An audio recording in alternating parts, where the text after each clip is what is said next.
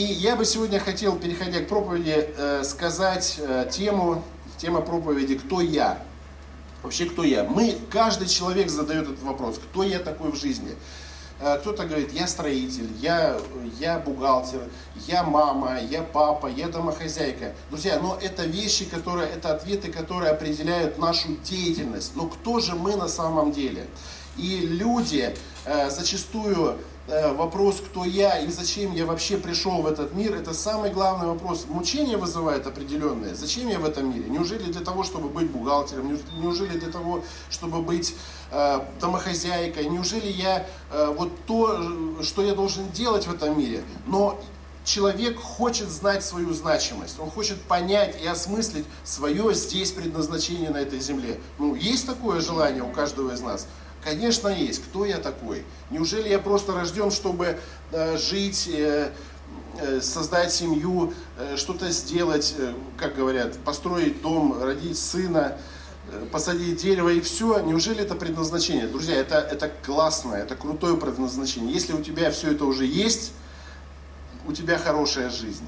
У тебя есть дом, у тебя есть дети, у тебя есть сыновья, у тебя есть дерево, а может быть уже не одно. Но если ты в этом двигаешься, если у тебя есть желание, надо в этом двигаться, друзья. Но на вопрос, кто я такой и зачем мое предназначение, на этот вопрос, друзья, может ответить лично тебе и мне только наш Творец. Только Господь. Господи, зачем я в этом мире? Кто я такой?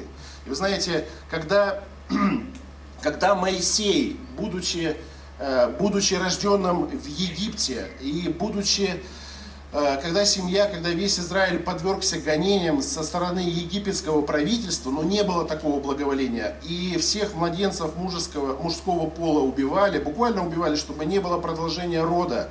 Э, такой вот был геноцид, это в то время, очень, ну, сколько, больше 4000 лет назад получается, больше 3000 лет назад. И вы знаете, когда Э, его родственники, его мама с папой э, решили его, знаете, как вот положить в корзину, буквально пустить по водам, да, и благословили, вот, Господи, это, это дитя особенное в твоих глазах. Пускай оно будет особенным. Вот пускай твое предназначение будет совершено его. И э, благодаря этому случайно, случайно э, был он выловлен Э, дочерью фараона и был введен таким образом э, в дворец самого, э, самого президента фараона, то он рос в царских условиях. В царских условиях. И когда он узнал о том, что он еврей, и вопрос у него стал, какое мое предназначение в этом? И он знал и слышал о том, что должен был быть, прийти Спаситель для того, чтобы спасти евреев из рабства. И он взял сам на себя эту миссию, э, вступил в конфликт с, э, со стражей египетской, убил одного из стражников для того, чтобы помочь там, вот, выручить одного из даже незнакомого ему еврея то сами э, те вот мужчины, они сказали, а кто ты такой, чтобы за нас заступаться? Что у тебя за миссия такая? Что ты на себя берешь? И в страхе преследования он бежал из Египта, из своих привычных условий и попал э, через пустыню, бежал и попал э, в дом э, кочевника. Ну, тогда это был кочевник. Э, и там он провел больше, э, большую часть своей жизни, 40 лет провел пас овец из царских хоромов пас овец. И, конечно, он думал, что, какое мое предназначение в этом мире? Неужели то, что я хотел сделать для блага народа, оно просто рухнуло и ничего у меня не получилось? Но был в момент жизни Моисея, когда Бог его призвал, когда Бог ответил на его вопросы. И когда когда Моисей пас овец, он увидел э, горящий куст, и это было чудо. Почему? Потому что этот куст горел, но не, не сгорел. И есть даже такое, такие иконы, опять если возвратиться к иконам, называется неопалимая купина, да? неопалимый куст. И, и вот там э, изображен этот куст, который горит, и Моисей, э, святой человек. Но суть в этом вопросе была в том, чтобы привлечь внимание Моисея, чтобы он подошел и э, встретился в этот момент через это ну, удивительное чудо с Богом. И когда Бог его призвал, он сказал, что у меня есть для тебя а, предназначение. Моисей сказал ему, это исход 3, 3 глава 11 стих, Моисей сказал Богу, кто я, чтобы мне идти к фараону и вывести из Египта сынов Израилевых. Кто я такой? Была у меня попытка такая в жизни, но ничем она не закончилась. Свой шанс, иначе говоря, сказал Моисей Богу, я уже упустил. Кто я такой? И эта история призвания, эта история того, кто я такой в этой жизни, она не единственная в Библии описывается. Вспомним Гидеона. Гидеон э, был человек из мало э, известного рода, колена, и в то время Израиль находился под э, таким гнетом моавитян. Что это значит? То есть э, ангел, когда пришел к Гидеону и призвал его в служение, он нашел Гидеона ночью молотящим зерно. Почему ночью? Потому что днем его могли бы увидеть мадиадитяне и забрать все плоды его работы. И он это делал по ночам. И когда, э, и когда ангел обратился, Господь через ангела обратился к Гедеону и сказал, что он обратился сказал, муж сильный. Он говорит, Гедеон, кто? Я? Что-то ты перепутал. Какой же я муж сильный? Я из самого слабого колена. Мы находимся под э, разбойным владением мавитян. Где эта сила? Где те чудеса, которые были в Египте, которые Бог творил с народом Израилем? Куда все это делось? Мы мы оставлены, буквально оставлены самим Господом. Как, как, в чем моя сила? Друзья, знаете, Бог иначе смотрит на нас с вами. Э, Бог смотрит на нас с точки зрения, вот мы смотрим на себя с точки нашего настоящего и нашего прошлого. То есть прошлое формирует нас такими, какими мы являемся в этом настоящем. Бог же смотрит иначе на нас. Он смотрит на нас с точки зрения будущего, конечного результата. Иначе говоря, в послании к Ефесянам говорится следующие слова, что мы во Христе Иисусе восседаем на небесах. Но мы-то понимаем, и очевидно, вот этот момент, который мы сейчас переживаем, что мы восседаем на этих удобных и хороших креслах в церкви. Но, друзья, Бог смотрит иначе. Бог нас видит иначе. Бог смотрит на жизнь Моисея, на будущее Моисея иначе. Он видит в нем великого вождя, огромного народа. Он видит того человека, который выведет, спасет Израиль из рабства, проведет его через пустыню и э, ведет его в землю, а, обещанную Богом. Он смотрит на Гидеона не с точки зрения того настоящего, которого есть. Он смотрит на него как на мужа силы, на мужчину, обладающему силой, который освободит Израиль от гнета маавитян.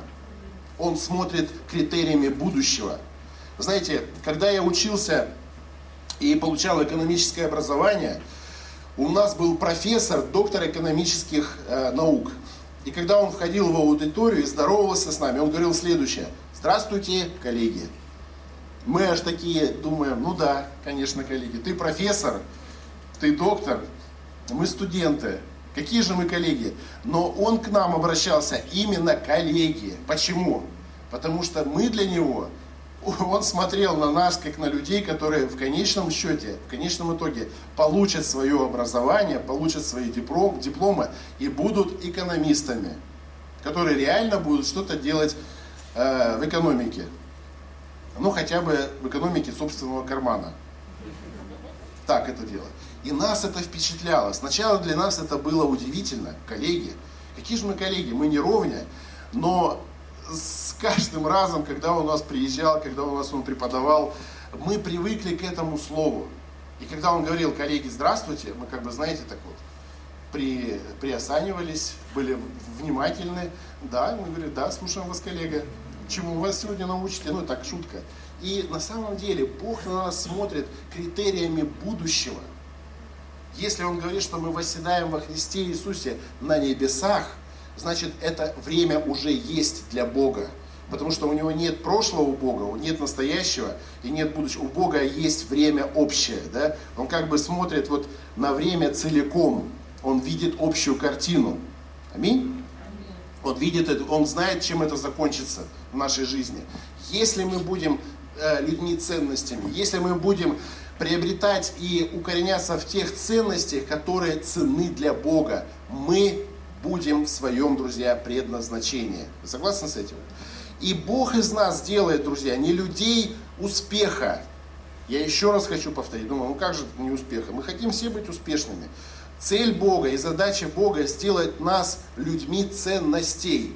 Он хочет, чтобы мы стали людьми, которые ищут ценности в этой жизни. Не золото, не серебро, не деньги, не карьеру какую-то, но Он хочет, чтобы мы приобретали и разделяли с Богом эти ценности. Вы понимаете? Вот что для Бога ценно, и что Он называет ценностью, то э, чтобы эти ценности стали моими и твоими. Ищите прежде Царство Божьего, говорит Слово Божье, говорит Иисус, Господь наш.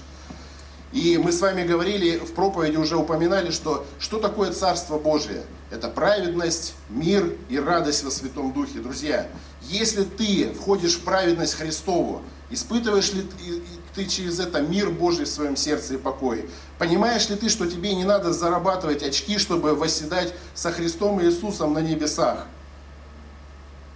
А если это есть, если этот мир Божий, покой Божий в твоем сердце, приходит ли радость от осознания этого, друзья? Конечно, приходит. Мы радуемся своему положению. Зачастую нам нужно привыкнуть. Господь называет нас, друзья, не, не меньше, не больше, как царями и священниками в этом мире. Мы священники, мы представители Бога здесь на земле мы объявляем и заявляем этому миру о ценностях, которые Бог имеет в отношении каждого из нас. Если ты будешь, если ты разделишь и примешь ценности Божьи в свою жизнь, ты будешь сто процентов успешным человеком. Аминь. Можно сказать, что Моисей был неудачником. Он родился в царск... Э, он э, воспитывался в царской семье до 40 лет он сделал попытку своими силами изменить ход истории целого народа, и у него не получилось. Не получилось. Он, он стал уголовником, преследуемым уголовником. У него все рухнуло. Но пришел момент, друзья, когда Моисей повстречался с Господом. Зачастую нам нужно обнулиться. Обнулиться, чтобы что-то новое, что-то новое было записано Богом в наших сердцах. Мне понравилось высказывание Рихарда Бонке. Известный евангелист, через его служение в Африке миллионы людей покаялись и обратились к Богу.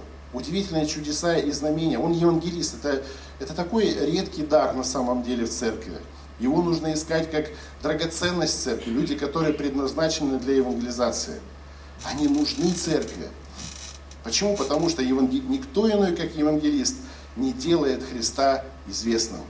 Христа известным. И наша цель, наше предназначение, чтобы Христос Иисус стал известным этому миру. И он сказал так, когда его спрашивают, ну в чем, в чем причина вашего успеха? Почему такое движение? Почему такая движуха? Куда вы приезжаете, люди обращаются, люди приходят на собрание, объявлять даже не надо. Он говорит, я понял одну важную истину. Буквально за несколько лет до своей смерти сказал, он уже отошел к Господу, он уже восседает на небесах. Он вошел туда, где Бог его уже видел, когда он здесь жил на земле. И он говорит, я понял, я понял, что я ноль. Абсолютный ноль. Вот я ноль. А Христос, я понял одно, номер один. И когда я со Христом, мы десять. Когда я без Христа, я ноль, а он номер один. Когда я со Христом, мы десять. Ну, ну круто. Конечно. И говорит, вот это простое утверждение в жизни делает мою жизнь такой плодотворной. Христос. Самая большая ценность, самая большая ценность моей жизни. Самая удивительная ценность, которую человек может приобрести здесь на земле, придя ко Христу. Аминь. А, давайте, давайте еще посмотрим а, моменты, которые Э, связанные с призванием людей, которые были, вот описывает нам э, Ветхий Завет. Просто Ветхий Завет. Э, пожалуйста, история Иосифа. Какое было удивительное начало, какое слово от Бога он получил, что он станет великим человеком. Настолько великим. Он был молодой человек лет 17, когда Бог обратился и сказал, что ты будешь человеком, которому будут люди поклоняться, признавать твое величие и даже твои братья, и даже твои папа и мама. И когда он об этом заявил, то зависть э, стала причиной того, что его родные братья продали его в рабство. в Египет. И он лишился всего. Он лишился своего положения. Он был любимый сын в доме своего отца.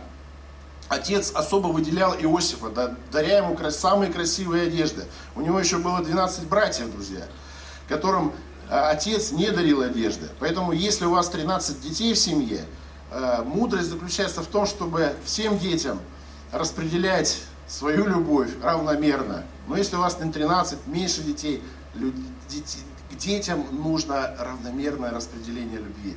Распределение того, э, чтобы мы показывали нашим детям, насколько они ценны для нас. Это, это, это предназначение родителей, чтобы не было конкуренции. Конкуренция не нужна. Конкуренция только в добрых делах для дома, для своих родителей у детей. И э, Иосиф, он э, обнулился, буквально обнулился, попал в рабство, был в доме Патифара, э, вырос до управителя делами Патифара, был обвинен э, в, изнасил... в ложном изнасиловании, что он изнасиловал, покушался на дочь, на жену Патифара, попал в тюрьму, друзья, там дорос до человека, который возглавлял всю, все тюремное служение.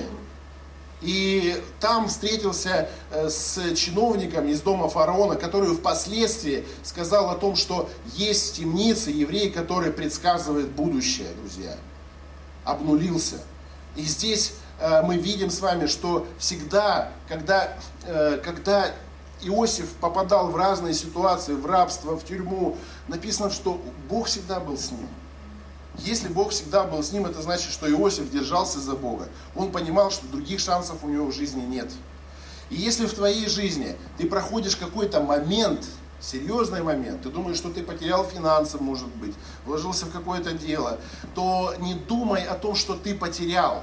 Может быть, э, Бог говорит о том, что любой, любой кризис, любая кризисная ситуация в твоей жизни, э, в которую ты попадаешь, Бог с тобой проходит не, не всегда Он избавляет нас из этой кризисной ситуации.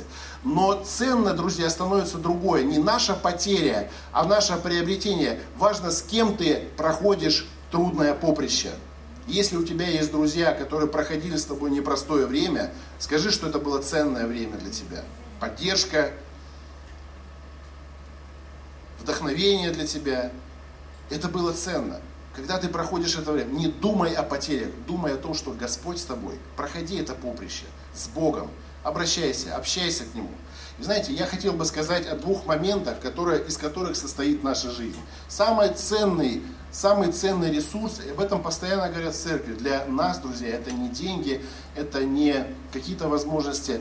Самый ценный э, ресурс это время – его невозможно восполнить. Деньги можно заработать. Ты потерял деньги, заработал их, потратил на что-то, ты еще сможешь заработать. Но время это безвозвратный ресурс. И э, в Библии, да и вообще в нашей жизни говорится о, об двух, о, о двух определениях э, вре, вре, времени вообще. Есть греческое слово хронос, да? это то известное время, которое мы живем. То есть это то, что отмеривают нам часы, секундная стрелка. Это хронос. Мы в хроносе живем. Хронос. Время течет. Но есть еще момент очень важный, называется кайрос. Определение того же времени. времени. И его называют, знаете, как благоприятное время.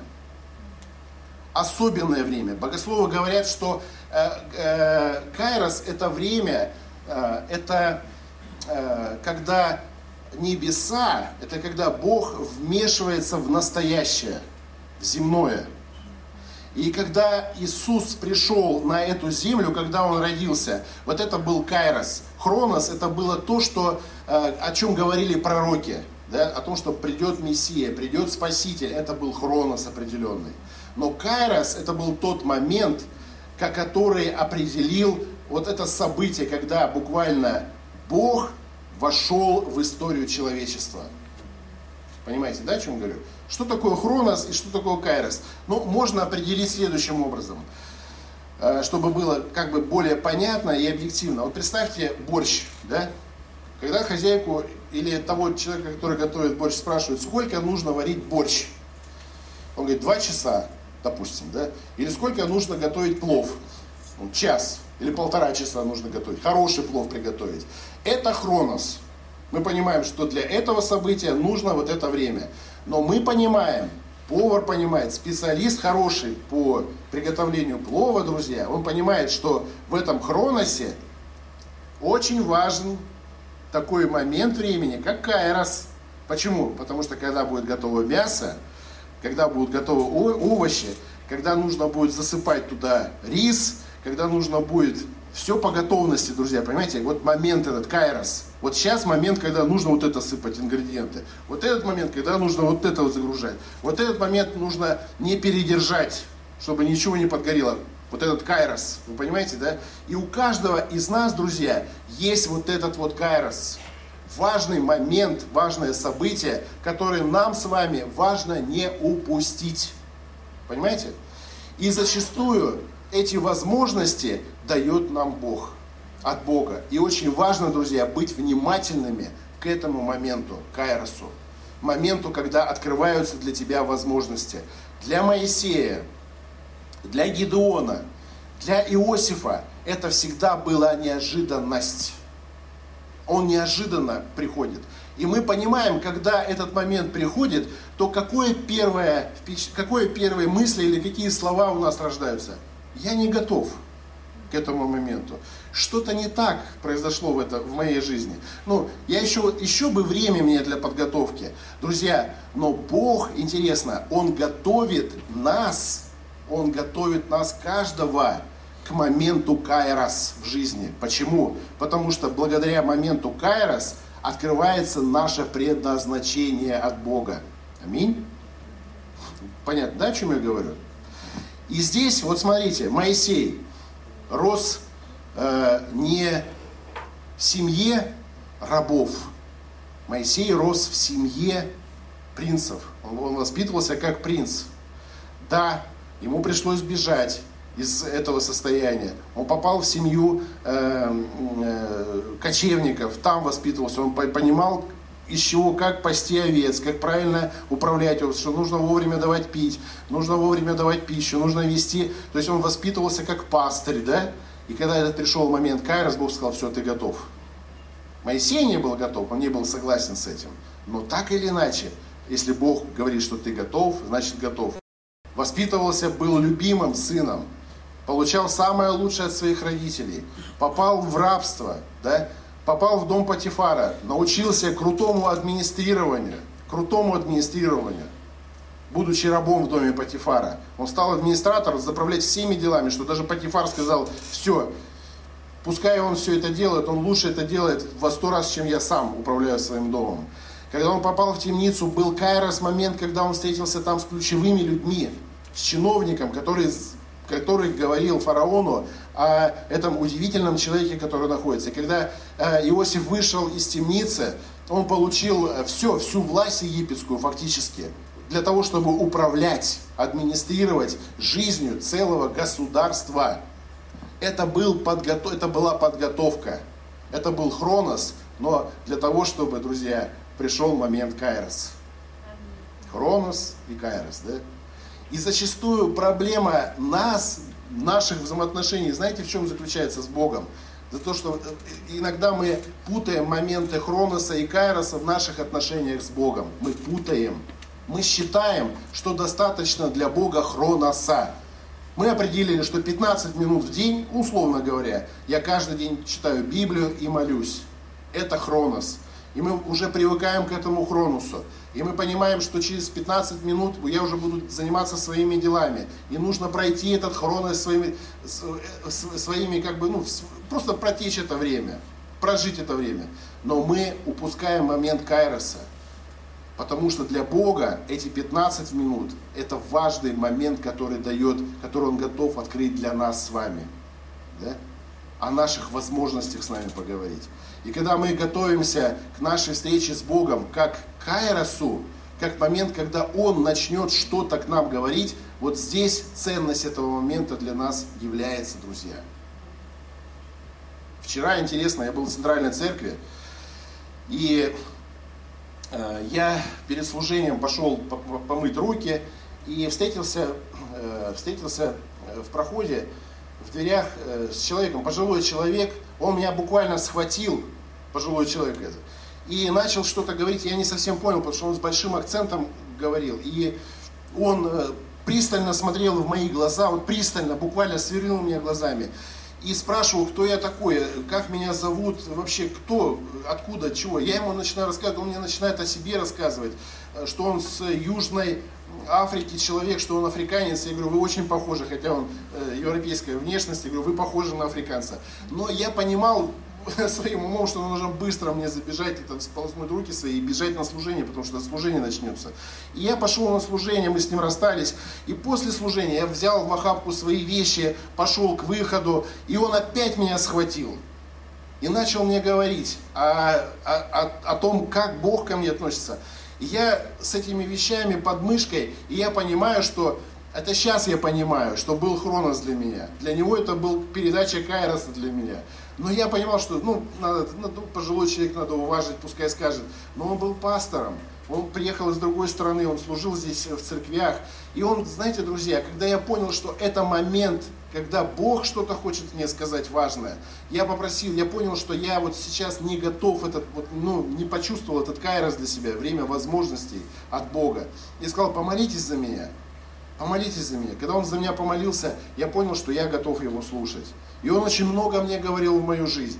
Он говорил о том, что он хочет побывать в нашей церкви, что почему-то вот, ну, вот есть желание побывать в нашей церкви. Он говорит, как ваша, откуда вы, какая церковь? Я ему говорю, Люберцы у нас церковь.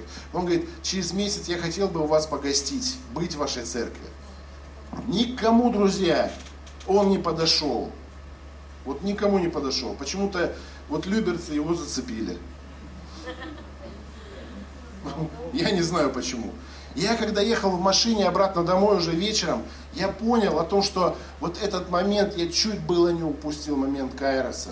Момент возможности, когда сам Бог что-то хотел вложить в это, в это время, когда я слушал этого человека. Я ему задавал вопросы, он мне отвечал. Я находил, друзья, вы знаете, пророческое слово, оно никогда не будет для твоей и моей жизни, жизни неожиданностью.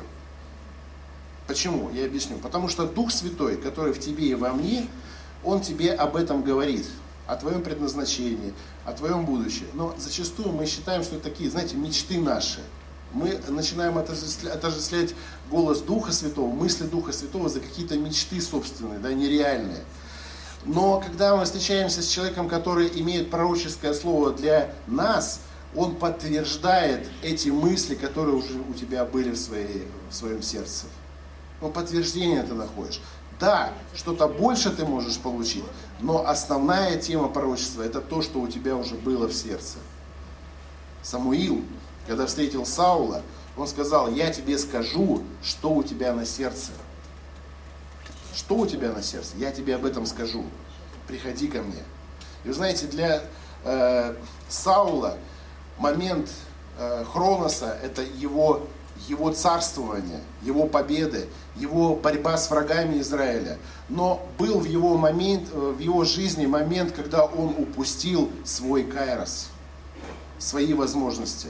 И этот случай описывается, когда он стоял против очень важной и значимой битвы против филистимлян э, Саул.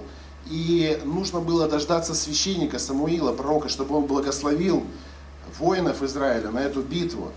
И так как его торопили воины, потому что враг врага было очень много, численность большая, и был страх и мандраж перед битвой, его торопили, говоря, ну что, ну что, Саул, давай, благослови, благослови. И э, Саул надел на себя первосвященнические эти одежды и благословил э, воинов на битву. И когда пришел Самуил, он сказал, что ты упустил, ты потерял свой момент.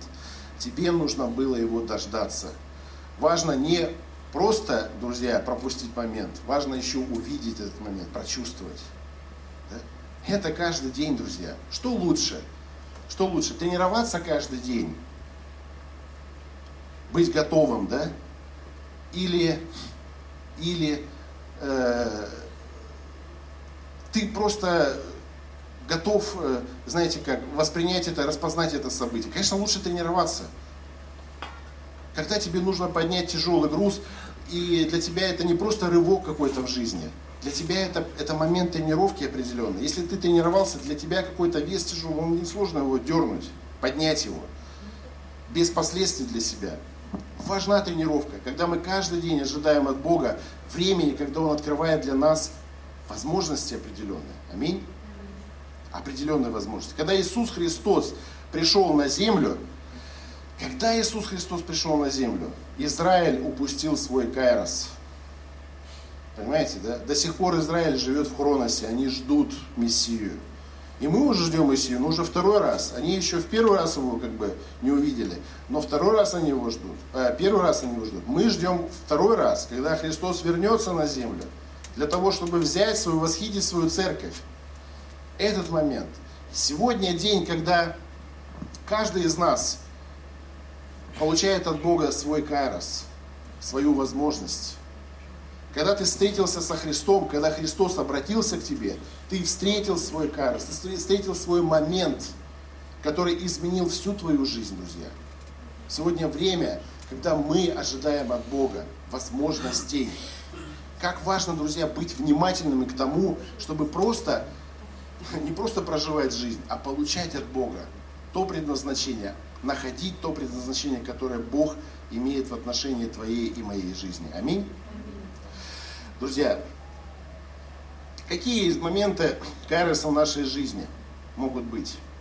Да, пожалуйста, искать, искать Царство Божьего, искать праведности Божьей в себе, в самом, в своей жизни, наслаждаться миром Божьим, радоваться Богу в Духе Святом, это ценности, которые Бог открывает для каждого из нас. Он хочет, чтобы мы были в этом моменте. Он хочет, чтобы мы присутствовали в Его Царстве. Не просто проводили свою жизнь и смотрели на время, на свои часа, но чтобы мы определяли этот важный момент для своей жизни.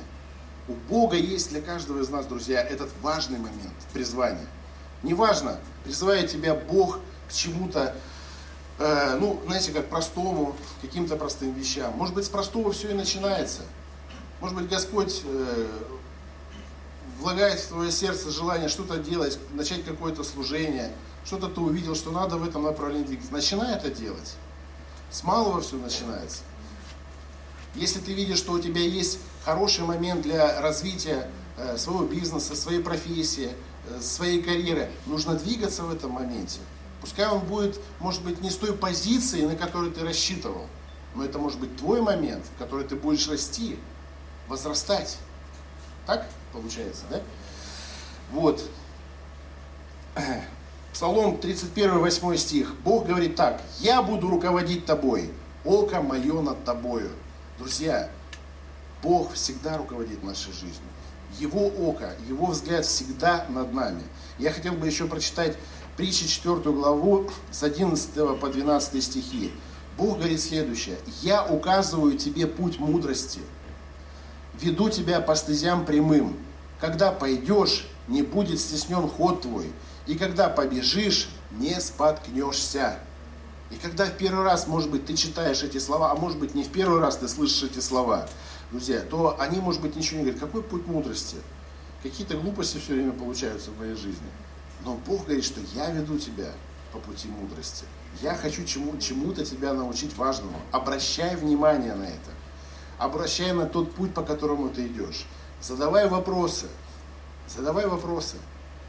Я когда с этим пастором разговаривал пожилым, он говорит, общайся с Духом Святым. Больше. Я говорю, ну как больше? Я так общаюсь, я так молюсь. Он говорит, нет. Всегда быть открытым для Него. Будь всегда открытым для Него. Я говорю, ну я и так открыт. Он говорит, вот Говори с ним, говори, говори, говори. Поскольку у тебя есть возможность такая, покуда у тебя возможность говорить, говори, открывай Богу свое сердце. Открывай. Я говорю, почему я должен это делать? Он говорит, потому что вечность пришла уже в твою жизнь. Вечность в твоей жизни уже, уже начало здесь, на земле. Аминь. Аминь. Аминь. Заканчивать.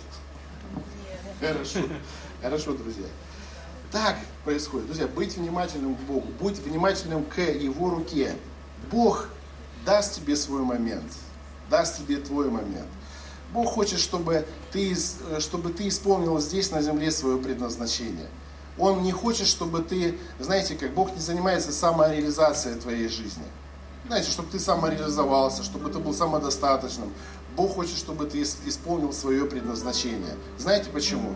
Потому что если мы, говорится следующее, вот заключение уже буду говорить, Ефесянам 2 глава 10 стих, «Ибо мы, мы, ты и я, Его творение, созданное во Христе Иисусе на добрые дела, которые Бог предназначил нам исполнять».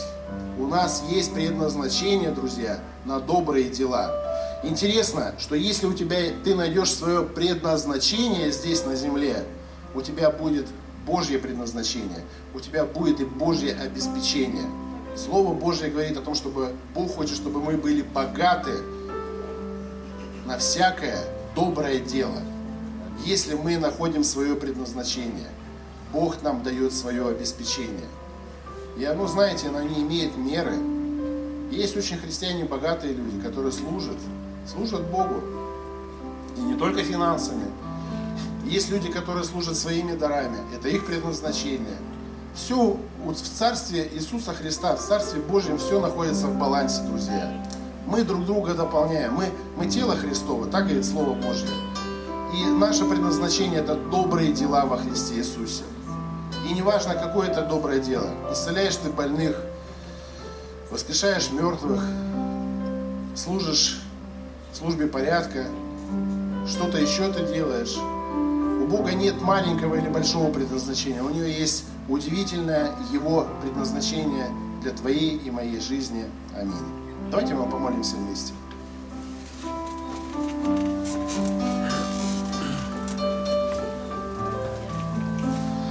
Интересно вообще Бог делает, да, друзья?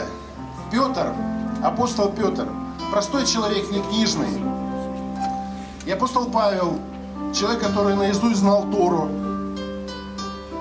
Какое предназначение, на наш взгляд, было бы у апостола Павла, который знал Тору, который знал все традиции еврейского народа?